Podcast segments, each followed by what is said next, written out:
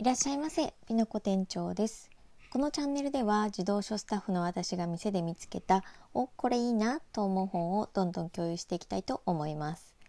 お子様におすすめっていうのはもちろん、えー大人の私から見ても生活に取り入れられる気づきがあるという本を紹介しております。もしよろしければ最後までお付き合いください。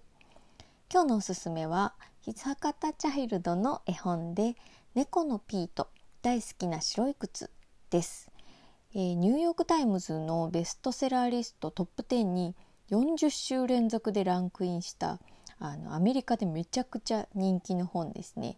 こちらの日本語版の絵本です。では内容をサクッと解説いたします。猫のピートは新しい白い靴でお出かけします。嬉しくてこんな歌を歌うよ。白い靴かなり最高。しかしピートが登っていた山はイチゴの山だった。何色になった？赤。ピートは泣いてる？泣いてない。歩き続けてこの歌を歌うよ。赤い靴かなり最高。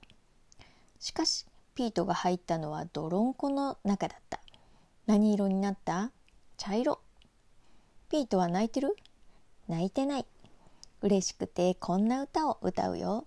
茶色い靴。かなり最高。というザ・ポジティブ思考って感じの絵本です、えー私はですねあの昨年の秋頃から音声配信を始めたりあの LINE スタンプを作ってみたりとか最近ではプログラミング学習を始めたりしています。いろいろやりたいことがあるとズバッと始められる時もあればこれうまくいくかな大丈夫かなって時もありますよね。あらかじめどんな流れになるか分かれば苦労しないんだけど分かんないわけです。でもビビりすぎると動けなくなっちゃいますよね。で日々実験を繰り返していくしかないんです。でどうするかっていうとどんな結果になってもいい風に受け止めるいいように解釈するってあらかじめ決めとけばいいんですよね。そうするとどうなっても OK なんです。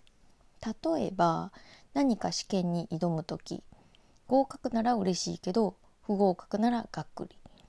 でもう一度挑むにしてもがっくりきたままじゃちょっときついわけですよね。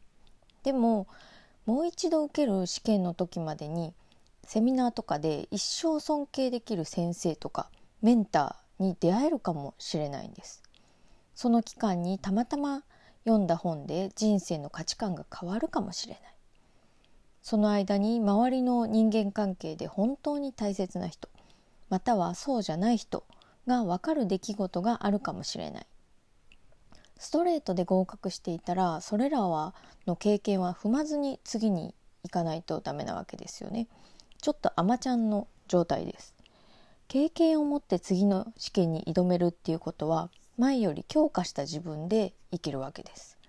なのでその間の経験は時間のロスでも何でもなくてむしろ宝になるんですよね。遠回りした方がいいとか寄り道回り道がいいってよく言われますけどそういうことです。なので何か新しいことを始める時はどうなったとしてももう自分の都合のいいように全部いいように解釈するっていうのをあらかじめ決めておくと割と何でも挑みやすい。というお話でした。本日のおすすめは猫のピート大好きな白い靴でした。興味のある方はぜひ書店やネットで手に取ってみてください。ではまたのお越しをお待ちしております。美奈子店長でした。